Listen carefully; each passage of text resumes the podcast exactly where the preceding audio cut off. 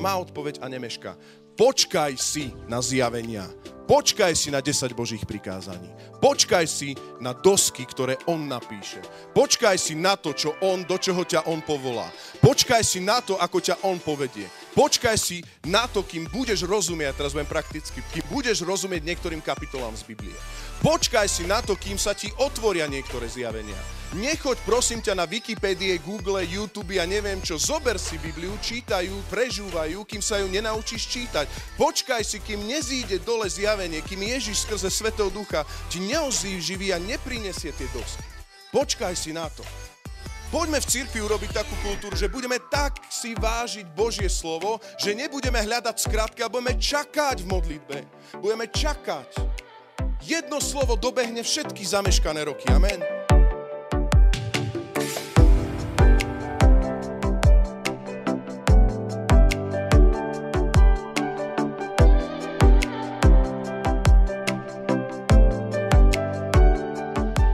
Všetkých vás ešte raz chcem eh, privítať na eh, dneskajších nedelných bohoslužbách. Zároveň dneskajšie nedelné bohoslužby sú špeciálne tým, že končíme našu F5 konferenciu, ktorá sa niesla v téme dospelý kresťan. A hovorili sme o dospelom kresťanovi z rôznych perspektív, z perspektív piatich služobností. A tak ako apoštol Pavel píše v liste Efežanom, že pán Boh určil niektorých za apoštolov, pastierov, prorokov, evangelistov, učiteľov a,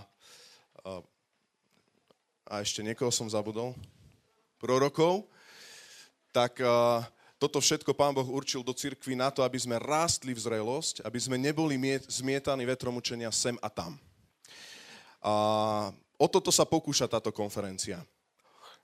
Častokrát to býva tak, že si nájdeme nejakú služobnosť, ktorá nám sympatizuje. Niektorí si naj, najradšej nájdú, ja neviem, nejakého evangelistu, alebo si nájdú nejakého učiteľa. A potom sme v takej tej svojej komfortnej zóne, stále počúvať e, ten jeden dôraz, pretože buď radi sme v akcii na uliciach, hovorím len príklad pri evangelistovi, lebo tam sa dejú všelijaké veci a manifestácie Božej moci, alebo veľmi radi dúmame, lebo sme taký racionálny typ, tak e, proste rozmýšľame sprava zľava, čítame knižky a cítime sa len učiteľským aspektom.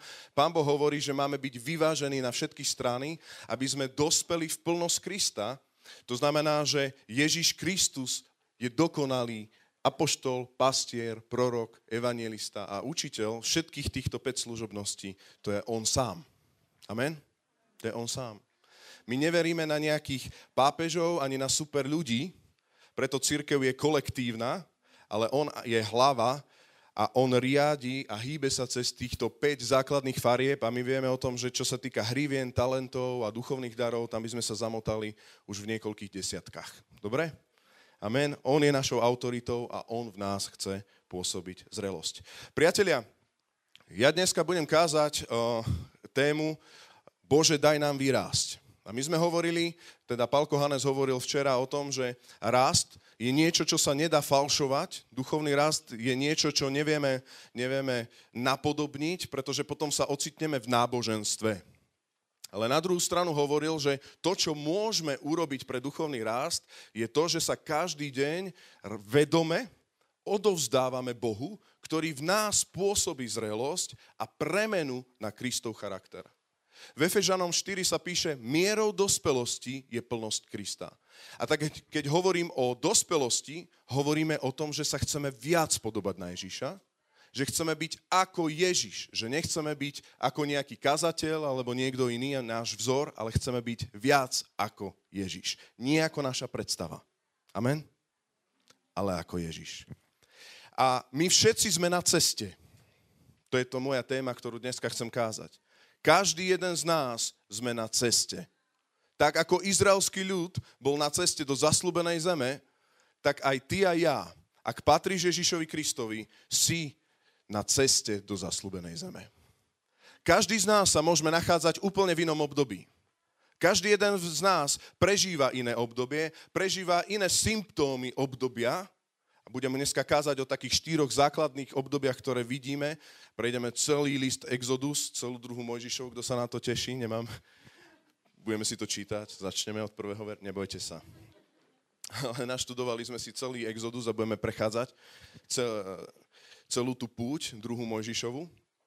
A chcem, chcem sa ťa len spýtať ešte na ovo takú otázku. Keď sa povie Boh, keď sa povie Boh, ktorý je prítomný, kde sa nachádza? Kde je v tvojom živote?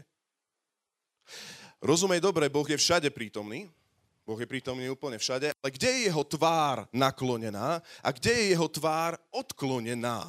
Kde je Boh prítomný v tvojom živote teraz? Je niekde vzdialený? Je Boh ticho? Robí veľké divy a zázraky? Aké obdobie žiješ? Aké obdobie žiješ? Nalistujme si Exodus, teda poďme do tej prvej kapitoly. A potom už budem ja to trošku hýbať ďalej, budem hovoriť len také odkazy a môžeš si to potom ťuknúť. Chcem vám povedať, že je úplne normálne, a to zase kázal Miško Kevický, keď v cirkvi sa nachádzajú detičky, alebo nemluvňatka, batoľatá, sme prišli na to, že po slovensky je batoľatá, čiže detičky, mládenci a otcovia. Amen? Je to normálna vec. To znamená, že ak si chvíľu dieťa je to úplne v poriadku, ale ak si 30 rokov dieťa na jednom mieste, už to nie je v poriadku, pretože ak sa zastaví vývin človeka, hovoríme o postihu, ak to takto môžem povedať, natvrdo. Nie je to zdravý vývoj človeka, takto to povedzme. Okay? A preto je dôležité nie teraz, keď budem kázať, hovoriť, že joj, že ja, ja som na začiatku niekde, takže ja som ten horší kresťan, alebo ty si niekde úplne, že ďaleko, takže ty si ten duchovnejší a lepší kresťan. To nie je podstatné. Podstatné je, či si na ceste do zaslúbenej zeme a či kráčaš správnym smerom. Pretože ak si dieťa a obrátil si sa rok, dva, je to normálne, že si dieťa, ale keď keď e, tak ako prišiel prvý a druhý rok, tak príde aj desiatý rok. A ak stále budeš hovoriť Jan 3.16, ako jediný verš, ktorý vieš na spameť, tak niekde nie je, niečo nie je v poriadku. Amen? Takisto častokrát sa stáva, že dospelí alebo mládenci môžu zase robiť kroky dozadu. Môžu sa obzerať dozadu za Egyptom. Môžu sa rozpamätávať na Egypt. Môžu sa pritáčať. A ja chcem povedať, dospelosť nerobí náš vek, koľko sme s pánom. Dospelosť robí to, ako kráčame po cestách, ktoré má Boh pre nás pripravené. Ako dokážeš uchopiť Božiu vôľu a kráčať v tejto Božej vôli nie v piatok inak, v sobotu inak, v nedelu inak, v sobotu prežiješ, že budeš evangelista, v piatok prežiješ, že budeš uh, učiteľ, potom prežiješ, že budeš mechanik, potom zase prežiješ, že budeš uh, pastoračné veci robiť a každý deň niečo prežiješ. Nie, zrelý kresťan vie uchopiť tú cestu a vie v nej kráčať verne. Od víťazstva k víťazstvu, od slávy k sláve. A tak ako Exodus išiel verne a boli rôzne tlaky, my môžeme vidieť, že keď neobstáli v tlakoch, čo to robilo vo vzťahu s Bohom. A keď obstáli v tlakoch, čo to robilo na tej ceste do zaslúbenej zeme. Dobre, prvé obdobie, ktoré by som chcel povedať, a to je Exodus 1. kapitola, budeme čítať od 8. po 14. verš. Druhá Mojžišová, 1. kapitola, od 8. po 14. verš. Medzi tým v Egypte nastúpil nový král, ktorý o Jozefovi už nevedel. Povedal svojmu ľudu, keďže izraelský ľud je početnejší a mocnejší než my, uvažujme, ako sa voči nemu rozumne zachovať, aby sa nemnožil, lebo v prípade vojny by sa pridal k našim nepriateľom. Bojoval by proti nám a odišiel by z krajiny. Preto nad ním ustanovil dozorcov, aby ho trápili ťažkými robotami. Staval pre faraóna zásobovacie mesta Pitón a Ramzes. Čím väčšmi ho však utláčali, tým väčšmi sa rozmnožoval a rozrastal a egyptiania sa priam desili Izraelitov. Preto ich týraním zotročovali. Život im strpčovali, ťažkou prácou s hlinou a tehlami donúcovali ich konať polné a rozličné iné roboty. Prvé obdobie, ktoré máme, ja som to nazval, že prvé obdobie, keď do tvojich, keď do tvojich dní musí zasiahnuť Boh. Pán Boh chce zachrániť každého človeka. On prišiel spasiť, čo by bolo zahynulo. Božia vôľa je, aby všetci činili pokánie. On tak miloval túto zem, že poslal svojho syna Ježíša Krista, aby každý mohol uveriť v Neho. Ale nie každý vyšiel na slobodu.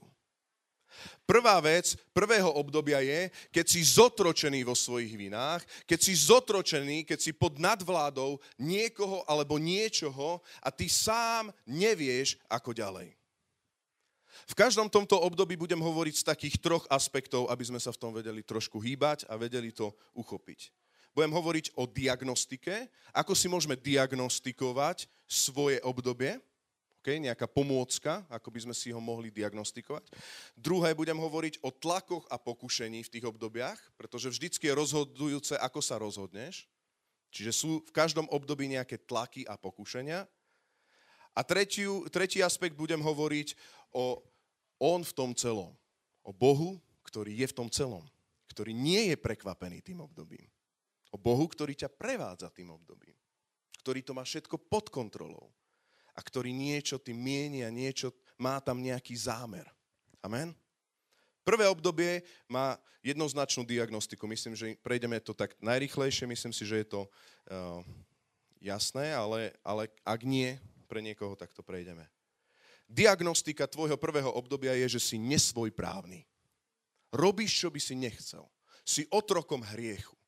Každý je otrokom toho, čo mu otročí ak si otrokom, ja neviem, alkoholizmu, alebo klamstva, alebo svojej starej prírodzenosti, alebo smilstva, alebo porna, alebo iných vecí, proste si otrokom hriechu, ja ti chcem povedať, že Boh má pre teba iný plán, má pre teba zaslúbenú zem, má pre teba jednoznačnú cestu, má pre teba vyslobodenie, ktoré je v mene Ježíša Krista. A ja sa pýtam, či vzdycháš ako izraelský ľud vzdychal, páne, vysloboď nás, lebo tu otročíme a sme pod jarmom otroctva, už nevládzeme.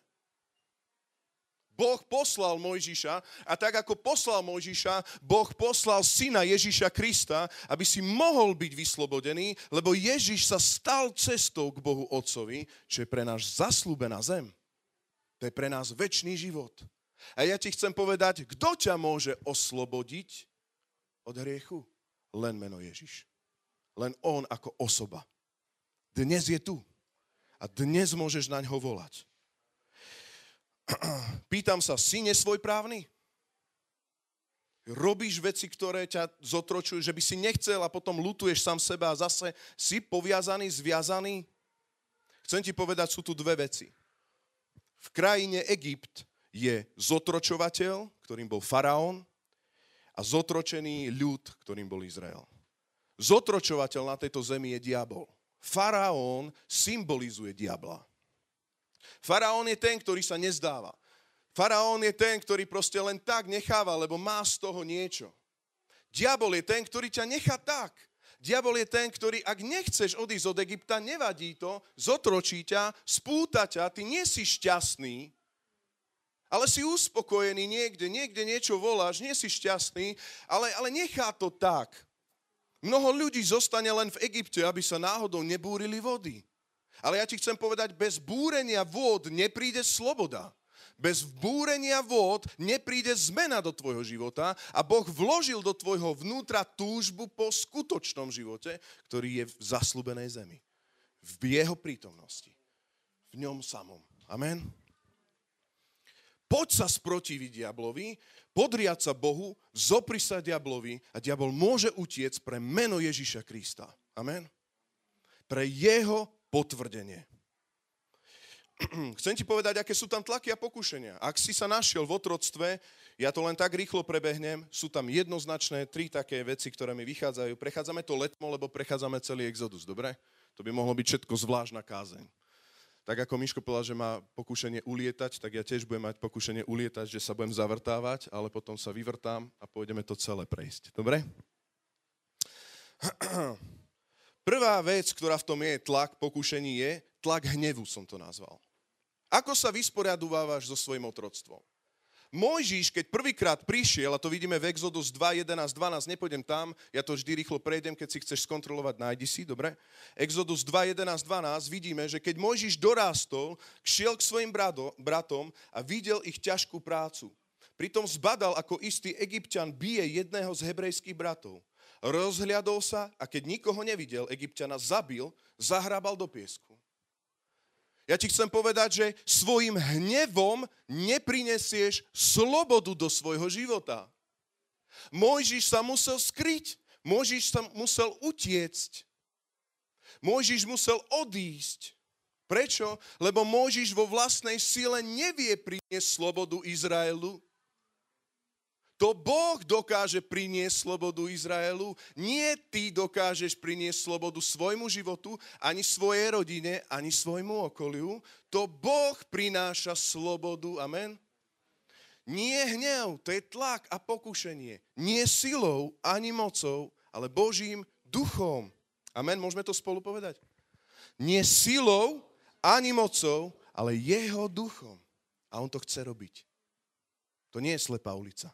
On to urobí tak, ako to pri Možišovi urobil. Druhé pokušenie, ktoré máme, je pokušenie neprijať cestu vyslobodenia.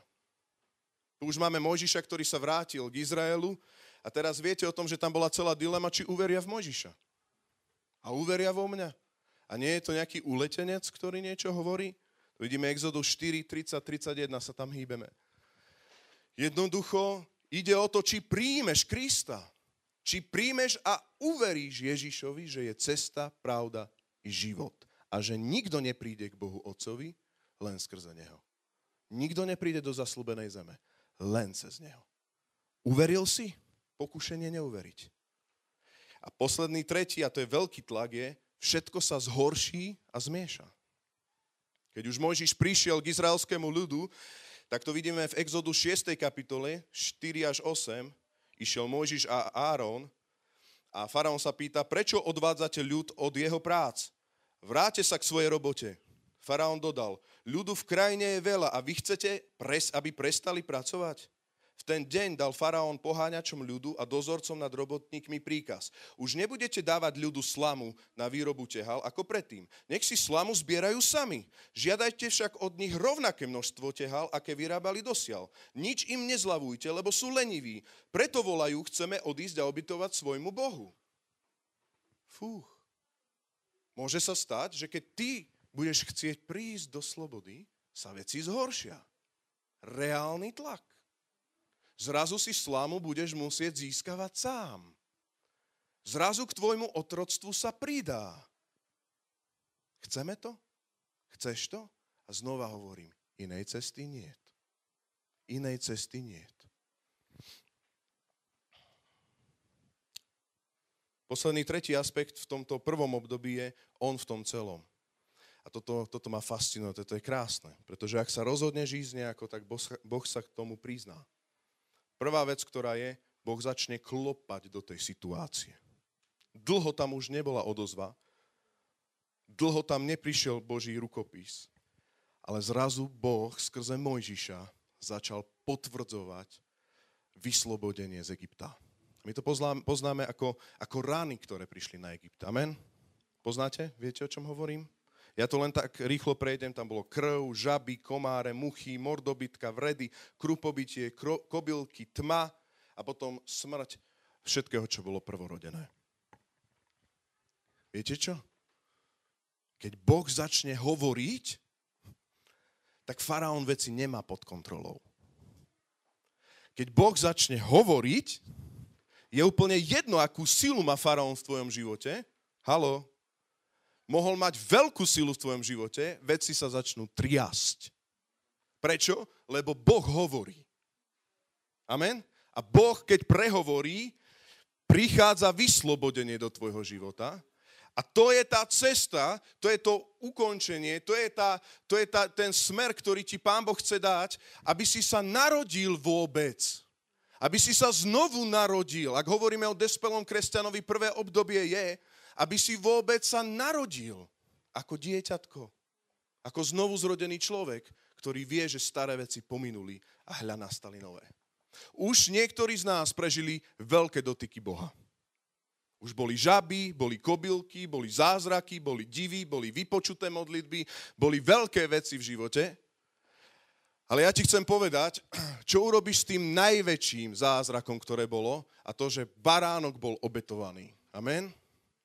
Pretože v poslednej ráne, to sa tam píše v Exodus 12, v poslednej ráne bolo to, že všetci prvorodení mali zomrieť. Všetci. Prečo? Lebo Boh je spravodlivý sudca. Všetci. Ale keď bol obetovaný baránok, bolo to zachránené. To nebolo, že Izraeliti nemuseli, lebo boli zotročení. Nie. Museli aj oni a všetci, ale za niekoho bola potretá krv a preliatá krv a za niekoho nebola preliatá krv. Amen. Je preliatá krv za tvoj život? Prelial Ježiš Kristus krv za tvoj život? Aby nikto, kto verí v Neho, nezahynul. Nie, aby každý nezahynul. Kto verí v Neho. Najväčší hriech je, že neveríme v Neho. To je hriech tejto zeme. Amen. A chcem ti ešte toto povedať, a ja to iba tak rýchlo prejdem, ak si v tom období, že v Kolosenským 2, 14, 15 sa píše, že hospodin z kontextu vymazal dlžobný úpis, ktorý svojimi nariadeniami svedčil proti nám a úplne ho zrušil tým, že ho pribil na kríž. Odzbrojil, a teraz počúvaj, a verejne odhalil kniežatstva a mocnosti a cez Krista nad nimi zvíťazil. V inom preklade verejne vydal potupe alebo výsmechu všetky mocnosti tmy. Prečo? Lebo takto majestátne Boh porazil nepriateľa. Amen? Faraón bol v šoku. Faraón musel prepustiť, faraón prepustil ľud. Prečo? Diabol musí ťa pustiť, lebo Ježiš zomrel, bola preliata krv, prichádza absolútny chaos do jeho tábora. A ty zrazu si prepustený. A chcem ti teraz povedať, dospelosť teraz je vykročiť a narodiť sa. To je tá cesta. Vykroč. Brány sú otvorené v mene Ježiša Krista. Amen. Diabol zúri, ale brány sú otvorené. Nemôže inak. Nevie inak. Druhé obdobie, ktoré by som chcel povedať, a už tieto druhé, tieto ďalšie obdobia, ktoré budem hovoriť, už sa môžu opakovať v našich životoch. To už není také evangelizačný aspekt. Ale ak naozaj nekračaš s Bohom, Boh to má pre teba. Slobodu má pre teba. Druhé obdobie, ktoré v tom je, je, ja som to nazval, keď sa, keď, keď sa nachádzaš v blízkosti starej prírodzenosti. Keď sa ešte nachádzaš v blízkosti Egypta.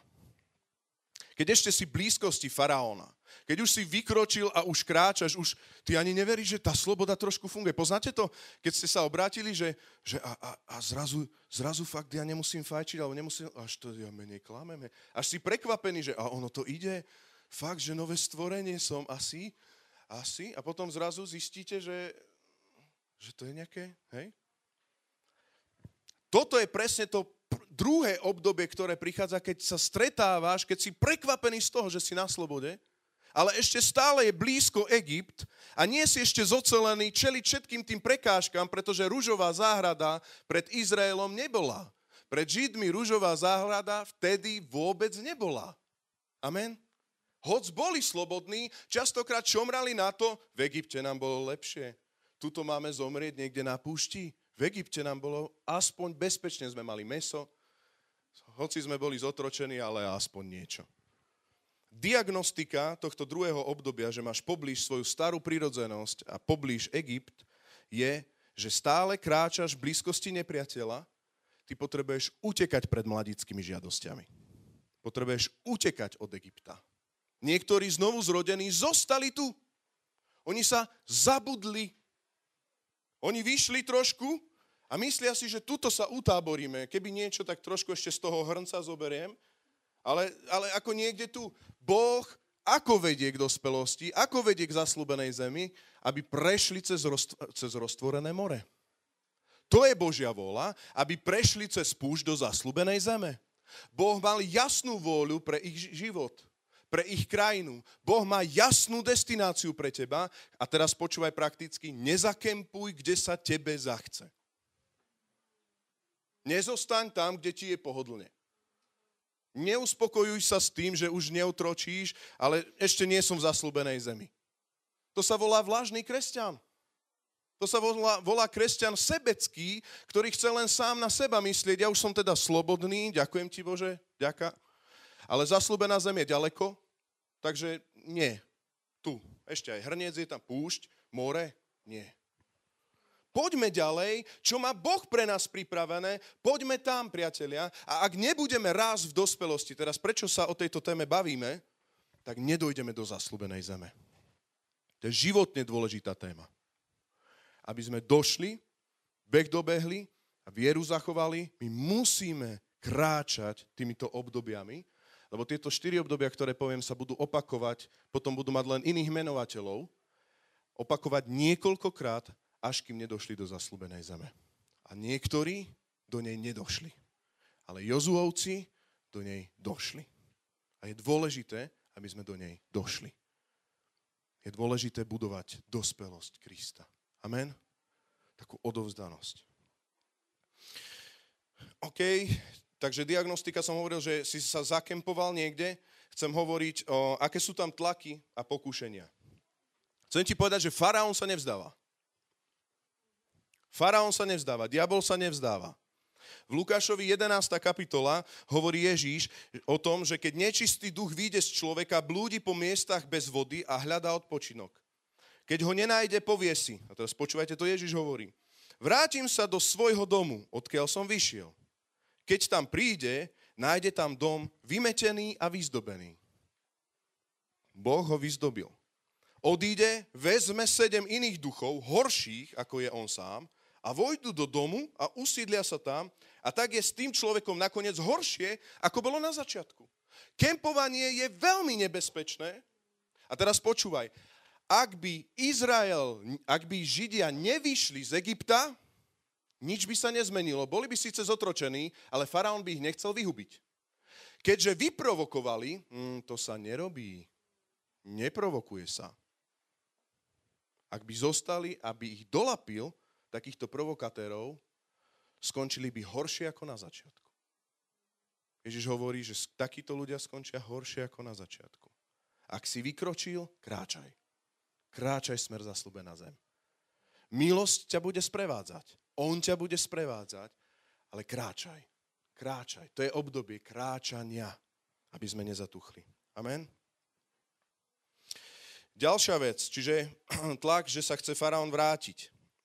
Druhá vec je, uh, tlaky a pokušenia, že zač- začali oni v Exodus, to vidíme, uh, kapitola mi vyskočila, nevadí.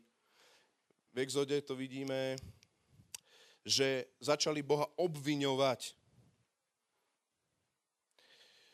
Čo si nám to urobil? Prečo si nás vyviedol z Egypta? Či sme ti nehovorili už v Egypte, nechaj nás na pokoji, budeme slúžiť egyptianom? Veď bolo lepšie slúžiť egyptianom, ako zomrieť na púšti. Čo si nám to urobil? Však my sme mali dobrú prácu, dobrú rodinu, dobrý život, dobré veci, nebol som najhorší, dobre zotročený som bol možno v tejto oblasti, ale čo si nám to Mojžiš, čo si nám to Bože spravil? Teraz tu máme zomrieť. A všimnite si, teraz tu máme zomrieť. Mohli sme radšej v Egypte zomrieť ako na púšti. Aspoň 80 rokov som si mohol užiť ako na púšti ani jedlo, ani nič, tak to som fakt mohol aspoň si to užiť do síta, nie? Poznáte takéto vzdychy ľudí? Není to niečo, z čoho musíme niekedy vyrastať? Či, či ja som taký čudný, akože? Jo, ja, ja si občas ešte povzdychnem do tohto obdobia si občas akože za, hej. A bolo mi to treba študovať takúto školu a bolo mi to treba robiť takúto prácu a bolo mi to treba všetko robiť takto a bolo mi to treba počúvať a hľadať pánovú vôľu. No bolo inej cesty niet. Čo iné chcem robiť? Čo iné budeš robiť? Čo chceš ísť do Egypta? Buď Egypt alebo zaslúbená zem. Boh dáva slobodu. Egypt alebo zaslúbená zem inej cesty niet. A ja som si tu len tak v skratke a rýchlo prejdem, sledujem. Počujete tie otázky. Nebolo v Egypte dosť hrobov? sa tam pýtajú. Nebolo v Egypte dosť hrobov? Ja som si to dal do takého nášho slovníka. Nezomiera pri diablovi vo svete veľa už ľudí. Ešte aj ty budeš prinášať riskantné situácie.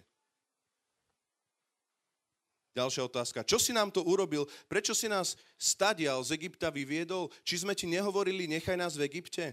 Inými slovami, prečo si nás vyviedol? Keby sme nič neurobili, nezhoršilo by sa to. Teraz nám ide o holý život. Aspoň sme si mohli Egypt užiť ako túto púšť. Ja som to nazval hrozí riziko idealizovať si otroctvo. Kresťan, ktorý zakempuje, si idealizuje Egypt. Ako dobre bolo. Super bolo. V hriechu bolo fajn. Ako smejeme sa, ale je to veľmi vážna téma. Fakt. Koľko kresťanov neodolá. To pokušenie je tak blízko nás. Toto obdobie je tak blízko nás. Poďme ďalší aspekt. On v tom celom. A teraz čo on v tom celom? Oni boli pred morom, šomrali. A teraz, že čo toto tu? Exodus 14 hovorí, kde bol v tom celom Boh? V čom bol Boh? Boh mal pripravenú cestu cez more. V tom bol Boh. On mal plán. On nebol v šoku zaskočený. Tak teraz ste ma dostali. Kde som vás to dostal? Vôbec nie. Keď sa ti zdá, že není cesty, dôveruj Bohu, On cestu má. Boh nie je ako človek, že nedomyslí. Boh je stvoriteľ, on má domyslené veci do bodky a má dobré plány, chce ti dať budúcnosť a nádej s tebou. Dôveruješ mu? To more ho nezaskočilo, on ich priviedol k moru. A dokonca tam sa ešte píše v exode, že nepreviedol ich cez, cez tieto iné národy, ktoré by bolo akože bližšia vzdialenosť, trošku parafrázujem, ale on ich zámerne previedol takto cez púšť. Hej? Viete si to predstaviť, keď som, nemám tu teraz vypísané, ale keď som si to čítal, tak viete si to predstaviť? Boh mal zámer ich previesť cez tú cestu. On nehľadal skratky, on nehľadal najrýchlejšiu cestu, on nehľadal najrýchlejšie možnosti. Boh nehľadá v tvojom živote najrýchlejšie veci. Boh chce v tebe pôsobiť, chce ťa meniť a chce, aby si došiel do zaslúbenej zeme. Chce ťa na to pripraviť. A z týchto vecí oni mohli čerpať na tie všetky vojny, ktoré ich potom čakali aj na púšti a potom aj ďalej v zaslúbenej zemi. Však z toho máme Bibliu, že sa tradujú tieto víťazstva. Amen. Veď to sa traduje o tom, že je Boh živý. Takže on bol v tom. A druhá vec je, tam sa píše v Exode 14, prečo voláš ku mne o pomoc, hovorí hospodin. Rozkaž Izraelitom, aby sa pohli. Exodus 14, 14. verš si to. Prečo voláš ku mne o pomoc?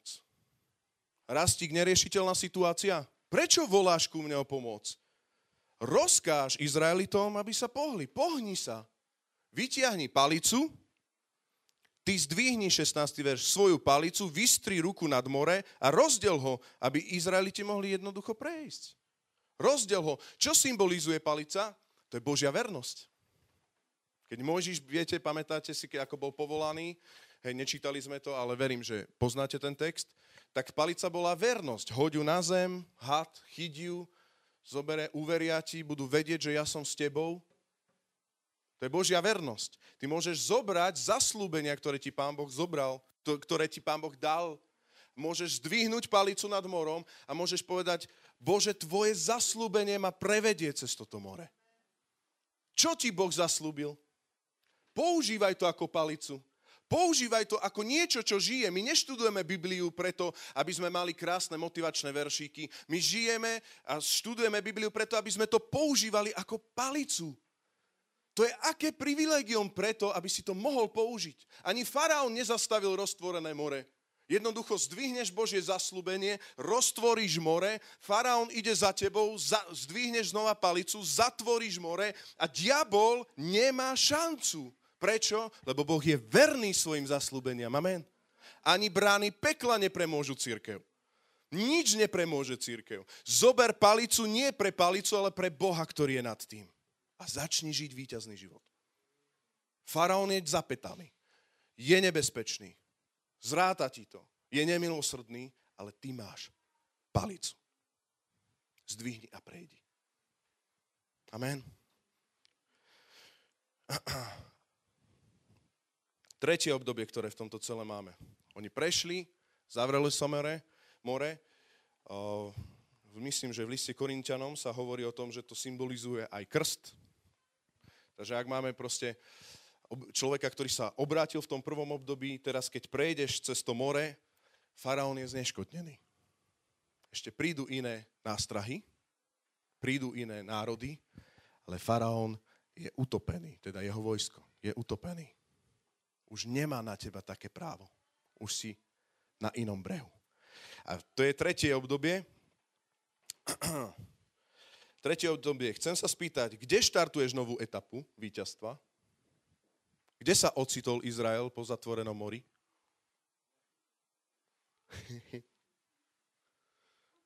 zaslúbenej zemi, nie? Nie. Na púšti. Halelúja, vzývame tu niekto, že sme na púšti. To môže byť, že si dobré. To môže byť, že si práve, že dobre. Už to, čo robíme na tej púšti, že tam, ach, nemáme čo jesť a už dva týždne a tá manna a toto, nie, proste to nechcem. Nie. To znamená, že si dobre. Ježiš, keď bol pokrstený, duch Boží ho kam viedol? Na púšť. Keď si sa obrátil, keď máš svoj život a ideš na ceste do zaslúbenej zeme, kde ťa Boh bude formovať? Na púšti. Kde ťa pripraví, aby si mohol žiť v zaslúbenej zemi? Na púšti cez ťažké situácie. A tak si zoberte, tretie obdobie, ktoré som nazval, je v tom zmysle, keď štartuješ novú etapu, nachádzaš sa na púšti. Obrovské zázraky si videl. Videl si 10 rán, videl si roztvorené more, videl si Boha v akcii, zatvorené more, ticho. Musí ti stačiť len Božia prítomnosť oblaku, ktorá tam je. A častokrát chodíme a možno tu teraz sedíš v tomto treťom období a ty vieš, že Boh je tu. Ale ticho. Ty vieš, že tam je Mojžiš, ktorý má Božie slovo, ty vieš, že Biblia má Božie slovo, ty vieš, že Boh prehovára stále, ale v tvojom živote je ticho. A ja sa chcem spýtať, čo robíš vtedy? Čo robíš vtedy? A tam sú pokušenia a tlaky následovné. Prvá vec, pokušenie skratiek. Z toho vznikajú najväčšie falošné učenia v cirkvi. Keďže Boh sa nehýbe, tak ja idem niečo, čo funguje. Takže čo funguje? Aha, funguje. A keď povieš, že je to nejako mimo Evanielia, a ty povieš, to je Evanielium, pretože Boh funguje tam. A ja poviem, nie, nie, nie všetko, čo funguje, je Boh. Počkajme si na Boha, ktorý prináša slobodu. My sme takí veľmi nervózni, veľmi chceme tú zaslúbenú zem. Nie, chceš Boha? Chceš jeho plán? Chceš jeho zem? Ťažké sú to otázky v praxi. Exodus 32, preskočíme už teraz viacej tých vecí. 32. kapitola, nebojte sa, nedeme tak všetko podrobne, lebo to by sme to boli do zajtra celý Exodus prejsť. Hej? 32. Prvý a tretí verš iba prečítam. Keď ľud videl, že Mojžiš dlho nezostupuje z vrchu, zhromaždil sa Gáronovi a povedal mu, vstaň, urob nám bohov, ktorí pôjdu pred nami. Veď nevieme, čo je s Mojžišom, s mužom, ktorý nás vyviedol z Egypta. Áron im odpovedal, postrhávajte zlaté náušnice, čo majú na ušiach vaše ženy, vaši synovia i vaše céry a prineste mi ich. Všetok ľud si postrhával z uší zlaté náušnice a priniesli ich Áronovi. On to od nich vzal, zhotovil formu a ulial podobu telaťa. Oni povedali, to sú tvoji bohovia Izrael, ktorí ťa vyviedli z Egypta. Pokušenie skratiek tak keďže Mojžiš dlho nechodí, keďže Mojžiš nám už neprinesol dlho slovo od Boha, my vieme, že nejaký Boh je a my ho chceme vidieť, chceme ho vidieť hýbať sa, tak si spravíme tela, zobereme si náušnice, roztopíme zlato, spravíme si tela, spravíme si sochu a povieme, toto tela nás vyslobodilo z Egypta. Toto tela, a teraz počúvajte, ma polepšilo. Toto tela urobilo zo mňa lepšieho človeka. To nie Ježíš ma zmenil, niekde predtým som si to myslel, ale keďže teraz je dlho Mojžiš preč a dlho je ticho Ježíš, tak vlastne asi sa polepšilo na základe dobrej ideológie, na základe dobrého telaťa, dobrej knížky, na základe dobrého kamarátstva, dobrého motivačného kecu.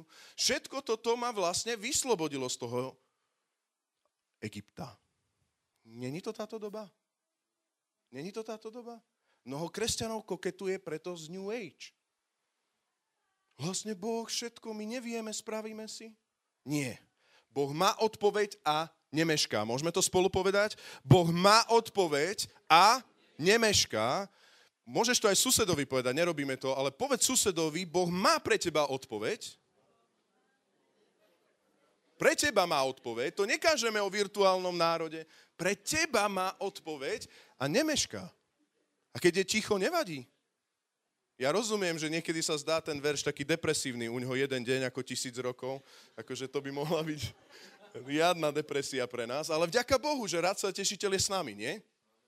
A že počujeme jeho hlas ako jeho ovce, ovce jeho pas, ako nášho pastiera. Takže on má odpoveď a nemešká. Počkaj si na zjavenia. Počkaj si na 10 Božích prikázaní.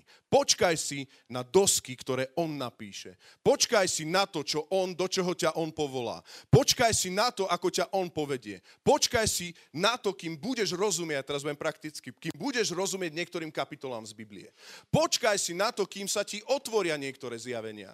Nechoď prosím ťa na Wikipédie, Google, YouTube a neviem čo. Zober si Bibliu, čítajú, prežúvajú, kým sa ju nenaučíš čítať. Počkaj si, kým nezíde dole zjavenia zjavenie, kým Ježiš skrze Svetého Ducha ti neozživí a neprinesie tie dosky. Počkaj si na to. Poďme v cirkvi urobiť takú kultúru, že budeme tak si vážiť Božie slovo, že nebudeme hľadať skratky, ale budeme čakať v modlitbe. Budeme čakať. Jedno slovo dobehne všetky zameškané roky. Amen. Jedno jeho slovo dobehne všetky zameškané roky, kdežto falzifikáty nám žerú čas. Pretože ich musíme odhaliť, musíme zistiť, že nefungujú, musíme sa tým za... Nie, radšej buďme opatrní ako hady a prostí ako holubice. Ja chcem Božie slovo. A pán nemešká. A obrazne poviem, niekoľko mesiacov nehovoril, ale ja viem, že on to dobehne. Toto není nejaké preteky alebo čo. Toto je vzácne slovo, ktoré sa hýbe v čase. Amen. On nezabudol na teba. Druhá je pokušenie a tlaky tohto tretieho obdobia, púšte, tak to nazvem, je pokušenie zabudnúť na Božiu moc. Ja som to už trošku spomenul, lebo trošku som sa uniesol, takže nejdem sa úplne opakovať, ale chcem ti povedať pri, túto praktickú rovinu z toho, lebo to chcem, aby si uchopil. Pripomínaj si všetky svedectvá Božej moci. Nestrať ich. Nestrať ich. Diabol je otec lží, klamár. To není tak. Nebolo to tak úplne. Zapisuj si Božie víťazstva. Boh sa nezmenil a počúvaj teraz, takto pozeraj na to svedectvo. Ak sa Boh nezmenil a je včera, dnes i na veky rovnaký, ten, ktorý ti mal moc dať to svedectvo, dá ti ho aj dnes, aj zajtra, aj kedykoľvek. On má moc pohnúť tie veci. Nech je postbudená tvoja viera. Boh nie je iný. Boh je rovnaký. To len naše predstavy limitujú Boha. Ale my môžeme prekonať naše predstavy, viete čím? Dôverou, že je dobrý Boh. Naše predstavy už by mal odpovedať včera, odpovedal takto, tak mal aj pred rokom takto. Teraz kde si, páne, meškaš? Nie. Prekonaj tieto limity. Je to ťažké, aj mne je to ťažké. Vieš čím? Dôverou, že je dobrý Boh. Že to je dobré. Ja nerozumiem, je to dobré. A vtedy bude sloboda. Správny čas keď budeš očakávať prehovory. Nie zlaté tela, ale on sám nech zíde. 10 Božích prikázaní k nám. A ja to len tak rýchlo prejdem. Dobre, vidím čas. Super. On v tom celom. On v tom celom. Kde on bol v tom celom? Tri aspekty. Iba ich vymenujem, dobre? A trošku iba vyslovím. Prvá vec je, počúvaj teraz kresťana, keď si na púšti. A Boh ako keby je ďaleko a nepočuješ jeho hlas. Máš tri veci. Máš Mojžiša, máš Božiu prítomnosť, to je ten oblak, ktorý tam bol, a máš Bibliu, Božie prikázania. Máš Mojžiša, ten symbolizuje Ježiša Krista, máš cestu, smer k Bohu Otcovi. Ježiš je tá cesta, máš už ukázaný smer. Ježiš už prešiel tú cestu, Mojžiš bol vedený, aby prechádzal tú cestu. Ježiš prešiel už tú cestu, máš jasný smer, máš Mojžiša, máš Ježiša Krista, rozumieš? Máme ho, napodobňujeme ho a poznávame ho. Už nie si sirota, sirota, máš radcu a tešiteľa. To je druhá vec. Máš svetého ducha. To je Božia prítomnosť. V Exodus 13, 21, 22 sa píše, hospodin ich však, eh, hospodin ich však predchádzal a ukazoval im cestu vodne, oblačným stĺpom a v noci stĺpom ohnivým, aby im svietil, takže mohli putovať dňom i nocou. Oblačný stĺp sa nevzdialil od ľudu vodne, ani ohnivý stĺp v noci. Máš Božiu prítomnosť, církev. Duch Boží nie je na nejaké, nejaké e, pobavenie. To je veľmi vážna vec. Je to veľmi vzácna vec, keď Duch Boží nás vedie, keď je to ako kompas, ktorý nás ťahá ďalej, ktorý nám pripomína všetko, čo nás Ježiš učil pripomína Mojžiša, ktorý nám oživuje tie všetky veci, ktorý nás vedie týmto svetom. Čiže máme Božiu prítomnosť a máš prikázania, máš Božie slovo. Už nemá Rastík výhovorky. Ja nerozumiem Božiemu slovu. Tak Rastík, máš Ducha Svetého alebo nie? Mám. Tak môžeš čítať Božie slovo so zjavením. Tak buď máme Svetého Ducha, alebo nemáme. Buď je silný Duch Svetý na to, aby ti zjavil Bibliu do tvojej situácie, alebo není na to silný, čo až sa mi ťažko vyslovuje. Ale toto je výsledok nášho postoja srdca. Takáto absurdita. Amen. Ja chcem nás upokojiť, ak si v púšti, nech ti stačia tieto tri veci. Znova to zopakujem. Kristus, Svetý duch a Božie slovo.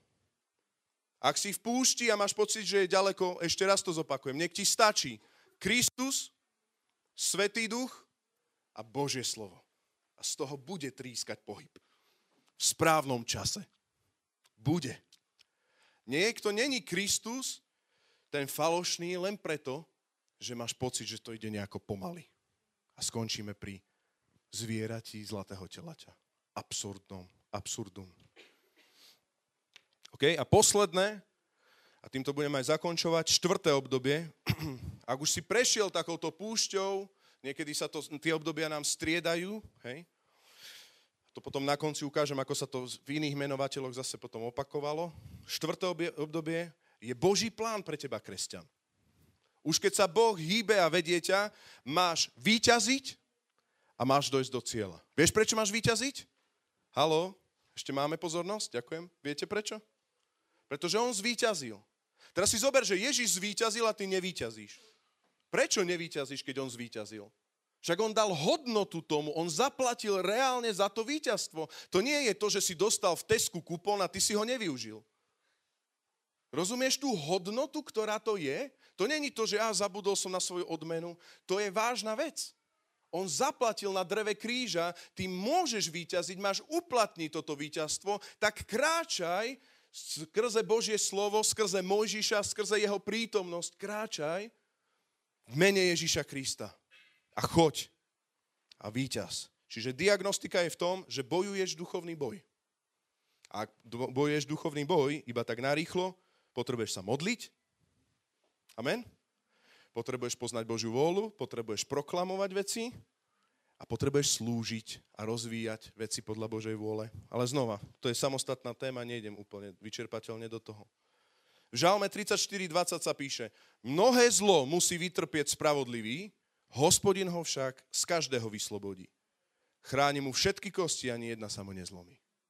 Mnoho zlého, mnohé zlo musí vytrpieť spravodlivý. Áno, mnohé zlo, ale hospodin ho z každého vyslobodí. Z každého zla ho hospodin vyslobodí. To má pripravené pre nás církev.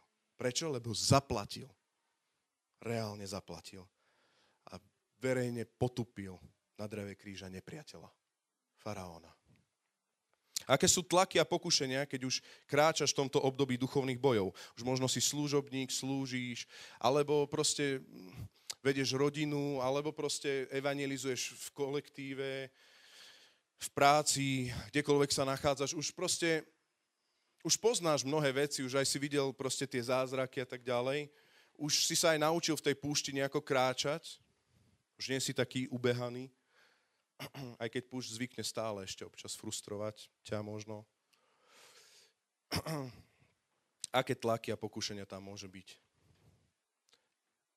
Nepomáhaj a neochraňuj Božie slovo. Inými slovami, nič nepridávaj k Božiemu slovu, ani nepotrebuješ Boha obhajovať. V 2. Samuelovej 6. kapitole 5.7 poviem, čo myslím. A to je to, že, a to ešte musím trošku povedať kontext, lebo už sa pohybujeme zase ďalej niekde. Máme 10 Božích prikázaní, na Pán Boh spravil a dal zhotoviť archu zmluvy, kde týchto 10 Božích prikázaní sa, sa ukot, no, dáme, že ukotvilo. Proste tam je celý návod, ako to bolo, a potom ešte bol stánok a tieto veci, ale proste tých 10 Božích prikázaní putovalo s nimi. Tie zaslúbenia, ktoré tam boli, tá Božia prítomnosť bola na tých zaslúbeniach, to všetko putovalo s nimi. A to je ten duchovný boj. Teraz počúvaj, trošku som sa zakoktal, ale poviem to znova. Keď máš uh, 10 Božích prikázaní, keď máš Bibliu, keď máš Svetého Ducha, keď máš, eh, takto, keď máš 10 Božích prikázaní, tak máš Božiu prítomnosť. Keď máš Božiu prítomnosť, tak máš víťazstva. Ešte raz to zopakujem. Keď máš Božie slovo, tak máš Božiu prítomnosť. Bez Božieho slova je to veľmi ťažké. A keď máš Božiu prítomnosť, tak len vtedy môžeš mať víťazstva. Nedá sa to obísť preč. Ja rozumiem extrémom, že Božie slovo hneď negarantuje Božiu prítomnosť, ja to chcem zdôrazniť, ale tu hovorím, že ty nemôžeš vyťaziť bez Božieho slova. Toto je tá perspektíva, o ktorej hovorím. Nemôžeš vyťaziť bez toho, že by si obišiel 10 Božích prikázaní.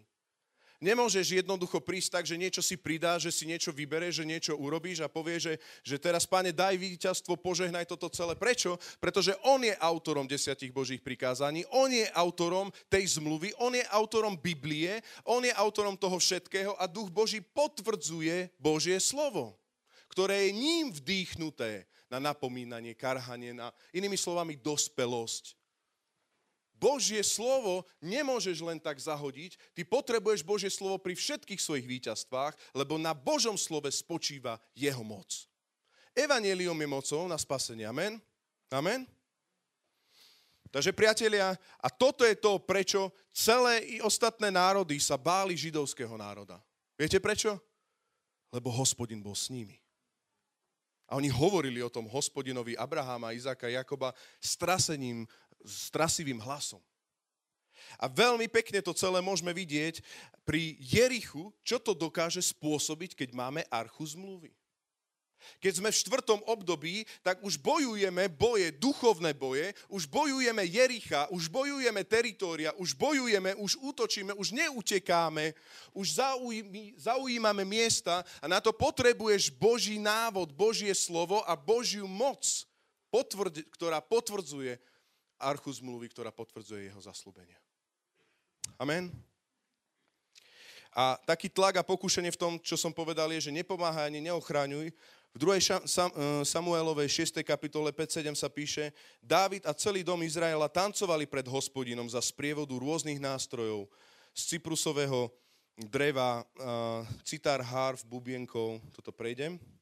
Keď prišli k nákonovmu humnu, Úza vystrel ruku k Božej arche, aby ju zadržal, lebo dobytok by ju bol prevrhol. Hospodin sa rozhneval na Úzu, pre jeho trúfalosť ho Boh tam usmrtil. Zomrel pri Božej arche. A potom vidíme reakciu Dávida. V ten deň dostal Dávid strach z hospodina a povedal, ako by hospodinová archa mohla prísť ku mne? Preto Dávid nechcel priviesť hospodinovú archu k sebe do Dávidovho domu, ale ju dal dopraviť do domu Gáčana obeda Edoma.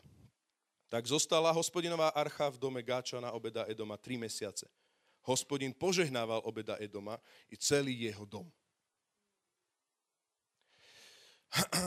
Veľmi ťažká situácia, lebo padala archa zmluvy dole. Ja keby som teraz si zobral tú celú realitu, tak si neviem, čo by som asi urobil. Čo by si urobil ruku na srdce? Ja, ja by som asi bol ako úza. Až mi ide hrôza z toho. Už to padá. To je archa zmluvy, nie? Však to je, to je to najvzácnejšie, čo máme. To je zaslúbenie, to je Božia prítomnosť, to je, to je, to je On. To je jeho zmluva s nami. Čo robíš, keď to v cirkvi padá? Čo robíš, keď už to prichádza zle? Berieš to do svojich opratov, bereš to do svojej záchrany. Halo, štvrté obdobie, skúsený, dospelý kresťan, pozor na to, nepotrebuješ zachraňovať archu, nepotrebuješ ju nejako pridávať, podopierať. Pozor na to, on sám bdie nad svojou archou. Ja nemám odpoveď, ako by to dopadlo, keby, to pad, keby padla archa zmluvy, ale je, možno, je dosť možné, k tomu sa ja prikláňam, že by archa zmluvy nepadla. Ani brány pekla nemôžu premôcť církve, nemôžu ju rozkývať bez toho, aby vládca Ježiš Kristus, ktorý je vládca, vykupiteľ církvy, o tom nevedel. Tak buď on drží pevne tvoj život, alebo nie. Buď drží pevne zbory, alebo nie. Bude on, ktorý drží pevne tých sedem hviezd, alebo nie. Buď on je vládca a bdie nad svojim ľudom, alebo nie. Nechajme tieto veci Bohu a hospodinovi. Ak bojuješ boj, niekedy v cirkvi ide o to, že zoberieš veci na seba, ale pritom Božie slovo to nevyžaduje a nehovorí. Prakticky. Niekedy zobereme na seba veci a Boh to nechce. Z toho vznikajú preduchovnelosti, ktoré môžu zabíjať. A všimnite si, David, David bol taký, že potom už ju nechcel. To Božie slovo je tvrdé, ono, ono je tvrdé, nechcem. To radšej nech obededom. Ja ti chcem povedať, ale potom stratil Boha, Božie požehnanie na tri mesiace. A obededom bol požehnaný. To nemôžeš povedať, že Biblia je tvrdá, Kristus je tvrdý, slova sú tvrdé, toto je fakt tvrdé, to by malo byť nejako inak. Nie, Boh je spravodlivý, milostivý zároveň, buď tomu dôveruješ, alebo tomu nedôveruješ. Buď dôveruješ jeho vedeniu, alebo nedôveruješ jeho vedeniu. Ja chcem dôverovať jeho vedeniu. Áno, je to tvrdé, ale Boh to má perfektne prepočítané a, ka- a pre každého je to spravodlivé. Znova, dôverujem, že je dobrý Boh. Preto nechcem čakať ani 3 mesiace. Ja chcem mať doma Božiu prítomnosť. A teraz prakticky, a už to budem zakončovať, prakticky, č, lebo Sandy vždy, že prakticky, prakticky, tak prakticky. Čo to môže znamenať? Čiže ak Božie slovo sa ti začne šprtať do, tvoj, do tvojho playlistu, tak čo? Do tvojho seriálu sa začne Božie slovo šprtať. Tak buď chceš archu zmluvy, alebo nechceš. Buď chceš jeho prítomnosť, alebo nechceš. Buď berieš Božie slovo úplne, alebo neberieš. Buď ti to Duch Boží povedal a ty na to kašleš, alebo ťa to zavezuje. A čo keď sa to začne šprtať do tvojho vzťahu? A čo keď sa to začne šprtať do tvojej rodiny? Do tvojej práce? Do tvojich ziskov? Čo keď sa začne šprtať? Môže sa Boh šprtať v tvojom živote?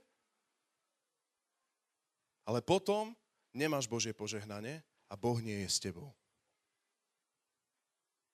Boh je jeden. Pravda je jedna. Archa zmluvy je jedna. Nemáme napodobeniny arch. Je len jeden chrám Svetého Ducha dnes. Je len jedna cesta. Jeden pán trojediný Boh Abrahama, Izáka, Jakoba. Amen. Len jeden Boh. Takže on v tom celom je, že máš archu zmluvy, máš know-how a môžeš vyťaziť a máš smerovať do zaslúbenej zeme. A ja to teraz iba tak zhrniem, to opakovanie a poprosím chválospevku, keby mohla prísť.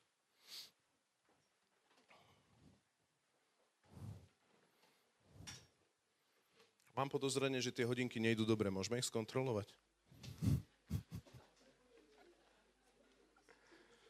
Za 10 11 je? Nie. 12 10?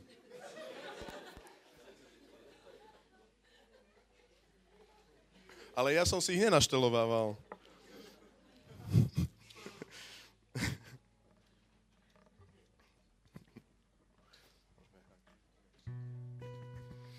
Priatelia, môžeme povstať, budeme sa modliť teraz. Chcem, aby sme sa tak osobne modlili, každý, kde sme, tak môžete aj zavrieť oči, lebo je to, je to vec vážna medzi vami a Bohom. Hej?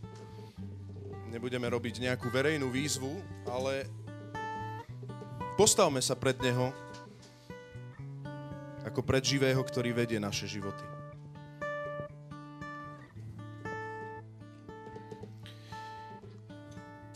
Keby som to tak mohol zhrnúť, tak chcem len povedať, že On ťa vedie cestou do zaslúbenej zeme.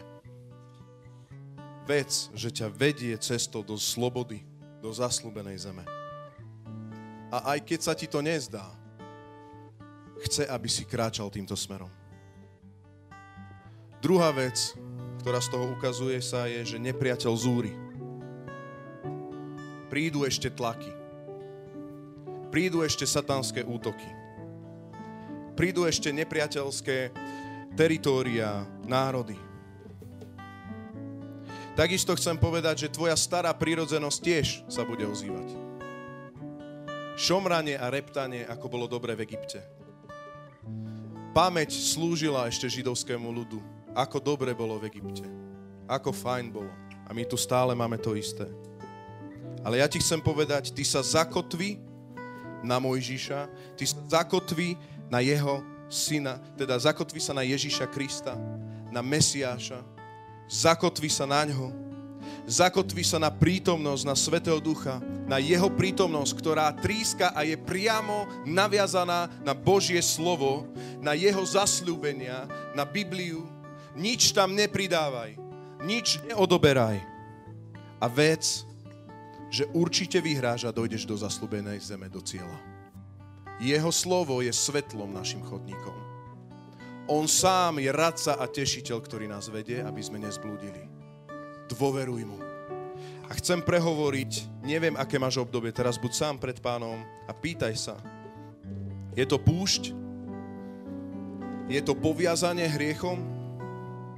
zotročenie? Je to, že faraón je na blízku a ty kempuješ pred ním pri pokušení?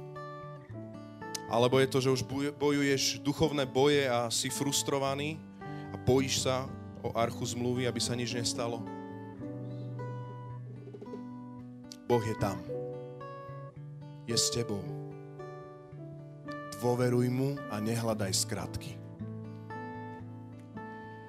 nemôžeme spraviť sa dospelými. Ale môžeme sa mu odovzdávať za všetkých okolností. Či sme hladní, či nás to pokúša. Nehľadajme zlaté tela. Čakajme. Čakajme na hospodina. A teraz chcem, aby sme sa tak modlili. Aby si sa tak modlil a verím, že to je naprieč všetkým obdobiam, ktoré máš. Aby si sa modlil v tom zmysle, že sa mu odovzdáš a že chceš čakať na ňo odovzdaj mu svoj život, svoje rozhodnutia na novo. Každá situácia si vyžaduje nové odovzdanie. A význaj, že páne, túžim počuť tvoj hlas. Takých 30 sekúnd sa môžeme modliť.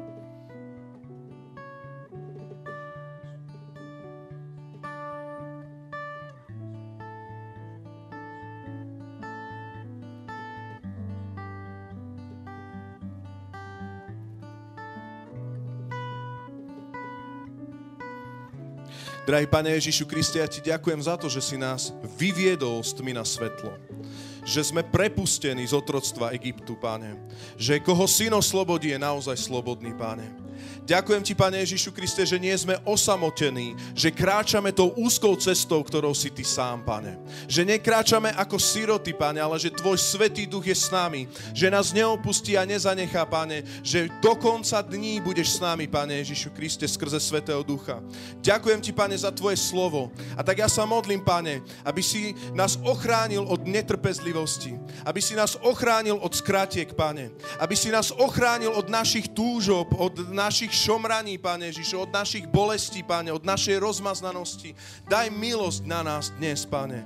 Odpusti nám všetky šomrania a stiažovania, Pane. Odpusti nám všetky zlaté telatá, Pane. Odpusti nám všetky urýchlovače, Pane. Zastav nás ako Tvoj ľud. Zastav nás, Pane Ježišu. A voláme, že po ničom inom netúžime len počuť Tvoj hlas. Po ničom inom netúžime len po Tvojom vedení že je nám Tvoje slovo vzácne a že ho chceme dneska počuť a hľadať od dnes. Halleluja. Ďakujem, že sa máš k úprimným úprimne. Pozývaš ma do neznáma, prechádza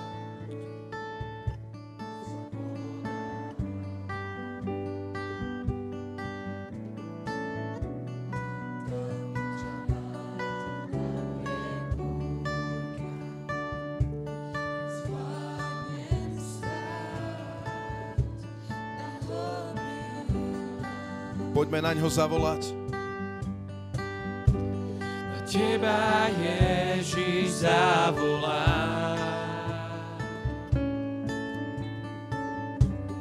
Tebe svoj zrak upiera.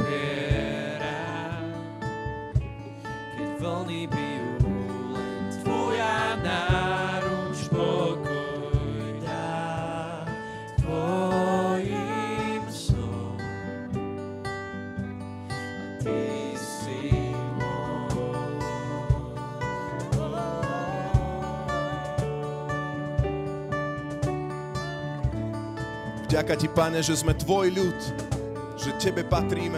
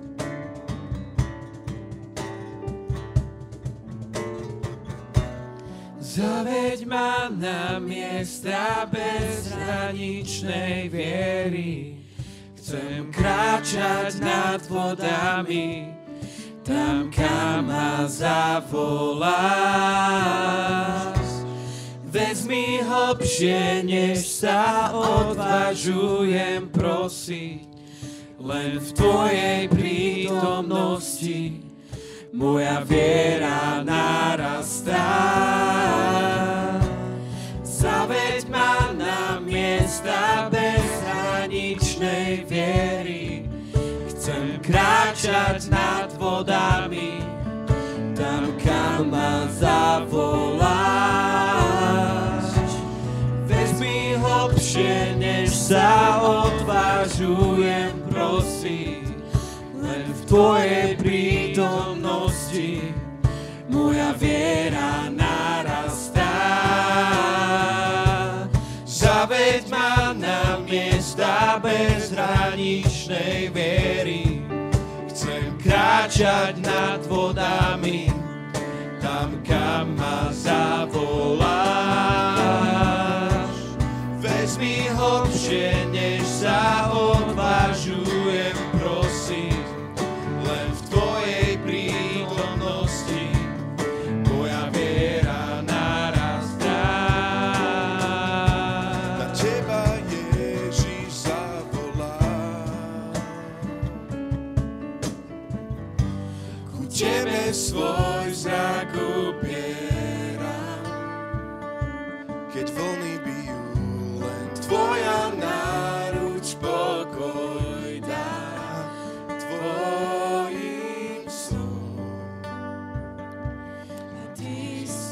si Ďaká, že už nemusíme mať strach, Pane, že sme Tvoj ľud, že sme Tvoj a že Ty si našim Bohom, Pane. Ďakujeme Ti, Pane, že nie sme opustení. Ďakujeme Ti za to, že Ty nás vedieš. Že môžeme kľudne spať, Pane. Že Ty nás strážiš, že Ty nad nami bdieš, Pane. Halelúja.